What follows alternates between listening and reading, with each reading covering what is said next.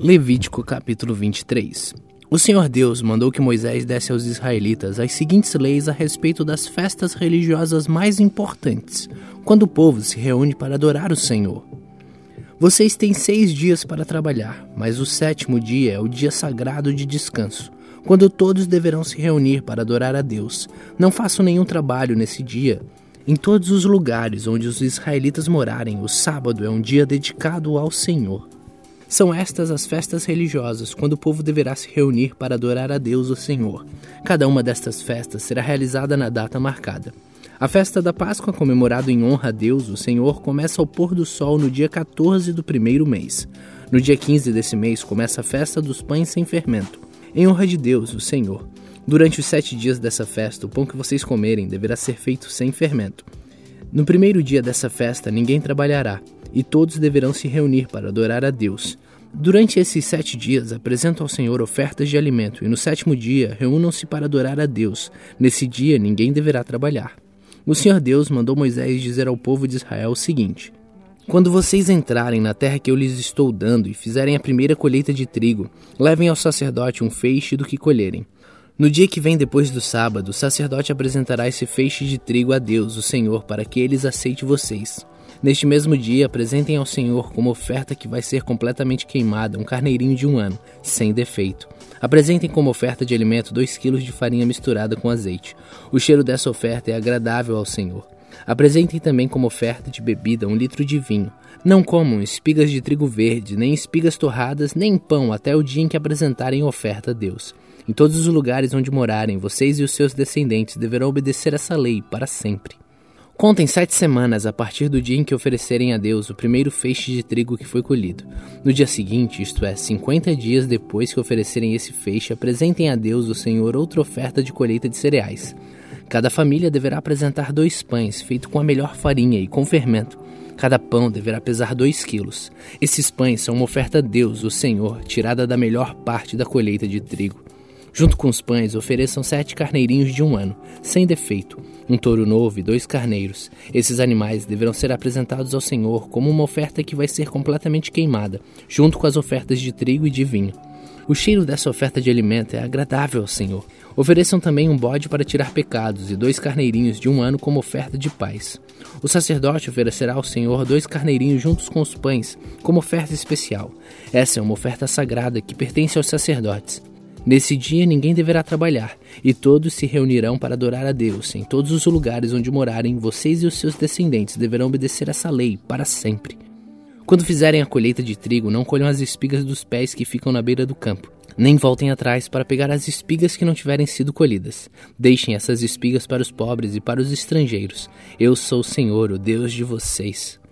O Senhor Deus mandou Moisés dizer ao povo de Israel o seguinte: o dia primeiro do sétimo mês é um dia sagrado de descanso. Festeje com toques de trombetas e todos deverão se reunir para adorar a Deus. Não trabalhem nesse dia e apresentem a Deus, o Senhor, ofertas de alimento. O Senhor Deus disse a Moisés: O dia 10 do sétimo mês é o dia em que os pecados do povo são perdoados. Nesse dia ninguém deverá comer nada, e todos deverão apresentar a Deus, o Senhor, ofertas de alimento. Ninguém trabalhará nesse dia, pois é o dia em que é apresentado ao Senhor, o Deus de vocês, o sacrifício para conseguir o perdão dos pecados do povo. Qualquer pessoa que comer alguma coisa no dia do perdão será expulsa do meio do povo. Se alguém trabalhar nesse dia, eu mesmo destruirei essa pessoa. Não façam nenhum trabalho nesse dia. Em todos os lugares onde morarem, vocês e os seus descendentes deverão obedecer essa lei para sempre desde o pôr do sol do dia 9 até o pôr do sol do dia 10, será considerado um dia sagrado de descanso. Nele ninguém deverá comer nada. O Senhor Deus deu a Moisés as seguintes leis para o povo de Israel. O dia 15 do sétimo mês é o dia em que começa a festa das barracas. Essa festa em honra de Deus, o Senhor, durará sete dias. No primeiro dia haverá uma reunião sagrada e ninguém deverá trabalhar. Em cada um dos sete dias de festa, apresentem a Deus, o Senhor, ofertas de alimento. No oitavo dia, todos se reunirão para adorar a Deus, para lhe apresentarem ofertas de alimento. É dia de uma reunião sagrada, e nele ninguém trabalhará. São essas as festas religiosas em que o povo se reunirá para adorar a Deus, o Senhor. Nessas festas serão apresentadas ao Senhor ofertas de alimento, ofertas que são completamente queimadas, ofertas de cereais, sacrifícios e ofertas de vinho. Cada festa será realizada na data marcada. Além dos sábados, que serão guardados em honra a Deus, o Senhor, façam também essas festas e apresentem essas ofertas, além das ofertas de costume, das ofertas para pagar promessas e das ofertas que são apresentadas por vontade própria ao Senhor. Depois de terminadas as colheitas, haverá uma festa em honra a Deus, o Senhor. Essa festa começará no dia 15 do sétimo mês e irá até o dia 22. No primeiro dia e no oitavo ninguém deverá trabalhar. No primeiro dia, o povo colherá frutas das melhores árvores, cortará folhas de palmeiras e galhos de vários tipos de árvores cheias de folhas. E durante sete dias, todos farão uma festa em honra ao Senhor, o Deus de vocês. E para sempre, no sétimo mês de cada ano, o povo fará essa festa de sete dias. Durante os sete dias, todos os povos israelitas morarão em cabanas feitas de galhos de árvore, a fim de que eles e os seus descendentes lembrem sempre que Deus fez com que o povo morasse em barracas, quando os tirou do Egito. Ele é o Senhor, o Deus de vocês. Foi assim que Moisés deu ao povo de Israel as leis a respeito das festas que eles deviam fazer em honra a Deus, o Senhor.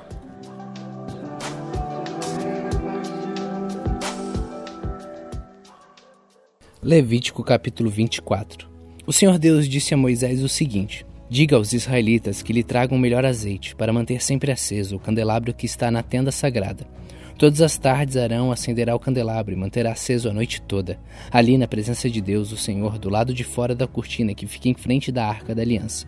Essa lei deverá ser obedecida por todos vocês e pelos seus descendentes para sempre. Arão cuidará dos pavios das lamparinas do candelabro de ouro puro, para que fiquem sempre acesas na presença do Senhor. Doze pães, cada um pesando dois quilos, deverão ser feitos da melhor farinha e postos na mesa de ouro puro que fica na presença de Deus, o Senhor. Os pães deverão ser arrumados em duas pilhas, seis pães em cada pilha.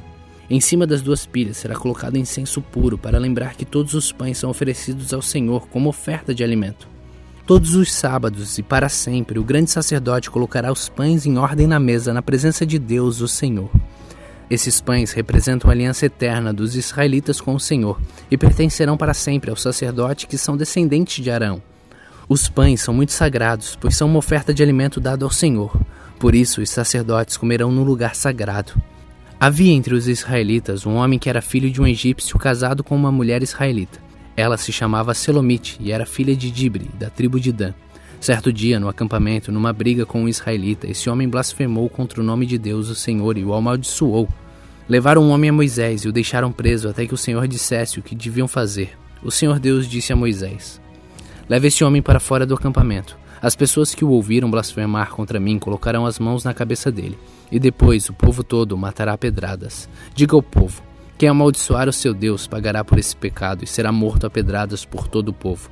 Não importa que seja israelita ou um estrangeiro que mora no meio de vocês, quem blasfemar contra o nome do Senhor Deus será morto. Aquele que matar uma pessoa será morto. Quem matar um animal doméstico de outra pessoa dará ao dono outro animal do mesmo valor, um animal pelo outro. Se alguém ferir outra pessoa, farão com ele a mesma coisa que ele fez, quebradura por quebradura, olho por olho, dente por dente. Ele será ferido do mesmo jeito que feriu o outro. Quem matar um animal doméstico de outra pessoa, dará ao dono outro animal. Quem matar uma pessoa será morto. A lei é a mesma para os estrangeiros que moram no meio de vocês e para os israelitas. Eu sou o Senhor, o Deus de vocês. Então Moisés disse tudo isso aos israelitas. E aí eles pegaram um homem que havia amaldiçoado o nome de Deus e o levaram para fora do acampamento. Ali o mataram a pedradas. Assim, eles fizeram aquilo que o Senhor havia ordenado a Moisés.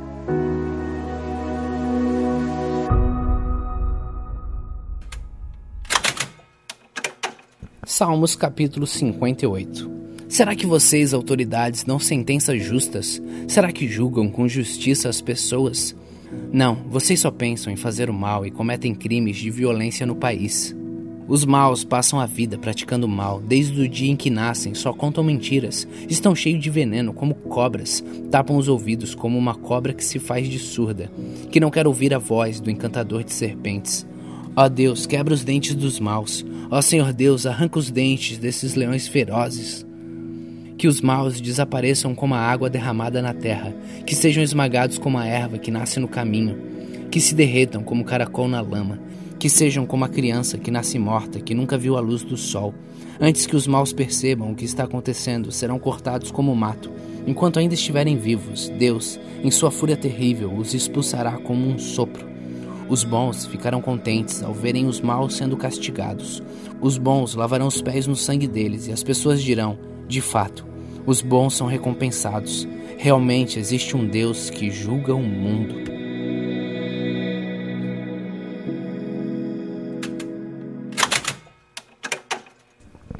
Lucas capítulo 22 Faltava um pouco de tempo para a festa dos pães sem fermento, chamada Páscoa.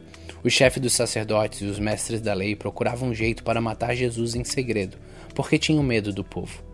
Então Satanás entrou em Judas, chamado Iscariotes, que era um dos doze discípulos. Judas foi falar com o chefe dos sacerdotes, com os oficiais do guarda do templo, para combinar a maneira como ele ia entregar Jesus. Eles ficaram muito contentes e prometeram dar dinheiro a ele.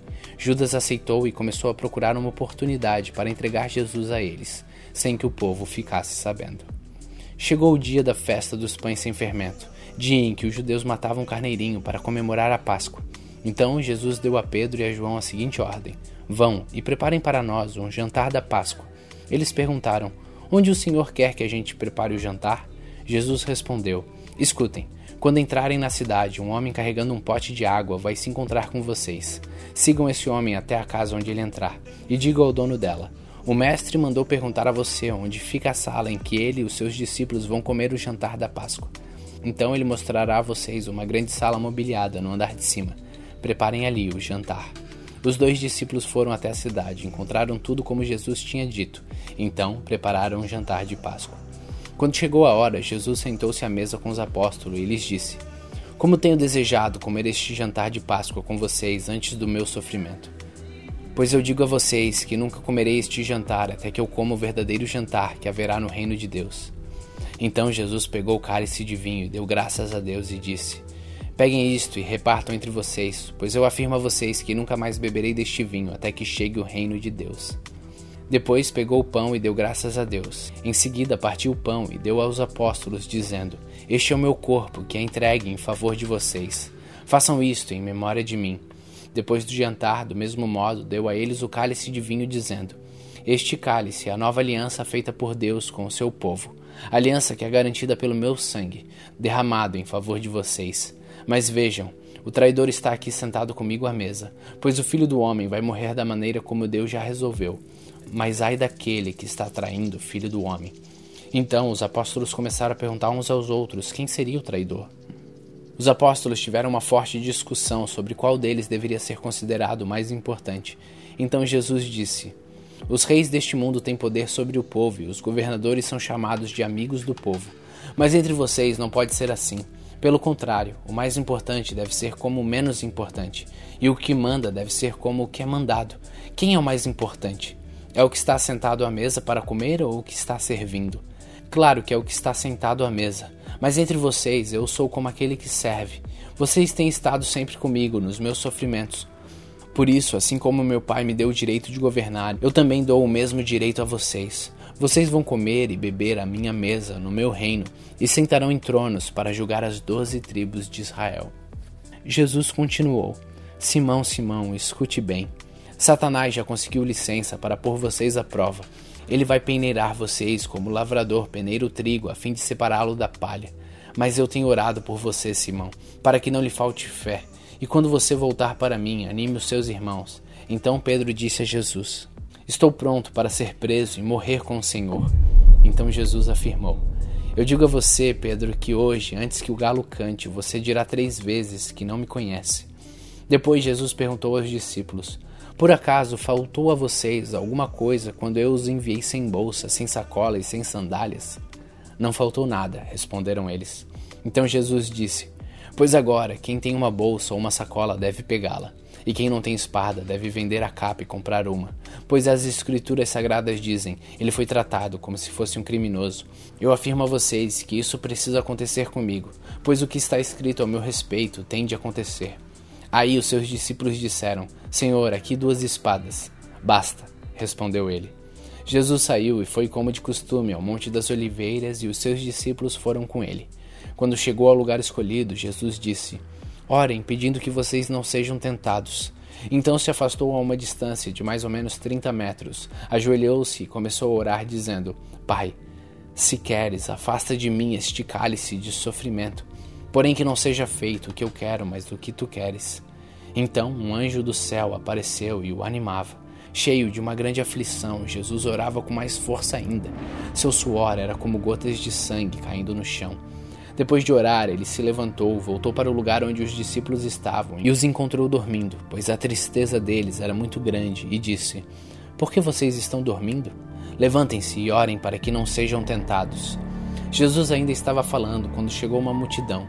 Judas, um dos doze discípulos, que era quem guiava aquela gente, chegou perto de Jesus para beijá-lo. Mas Jesus disse: Judas, é com um beijo que você trai o filho do homem. Quando os discípulos que estavam com Jesus viram o que ia acontecer, disseram: Senhor, devemos atacar essa gente com as nossas espadas? Um deles feriu com a espada o empregado do grande sacerdote, cortando a sua orelha direita. Mas Jesus ordenou: Parem com isso. Aí tocou na orelha do homem e o curou. Em seguida, disse ao chefe dos sacerdotes e aos oficiais da guarda do templo e aos líderes judeus que tinham vindo prendê-lo: Por que vocês vieram com espadas e porretes para me prender como se eu fosse um bandido? Eu estava com vocês todos os dias no pátio do templo e vocês não tentaram me prender. Mas esta é a hora de vocês e também a hora do poder da escuridão. Eles prenderam Jesus e o levaram até a casa do grande sacerdote, e Pedro os seguia de longe. Quando acenderam uma fogueira no meio do pátio, Pedro foi e sentou-se com os que estavam em volta do fogo.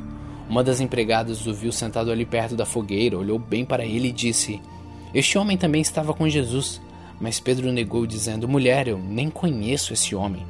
Pouco tempo depois, um homem o viu ali e disse: Você também é um deles.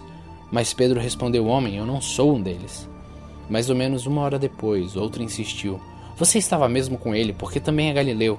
Mas Pedro respondeu: Homem, eu não sei do que você está falando.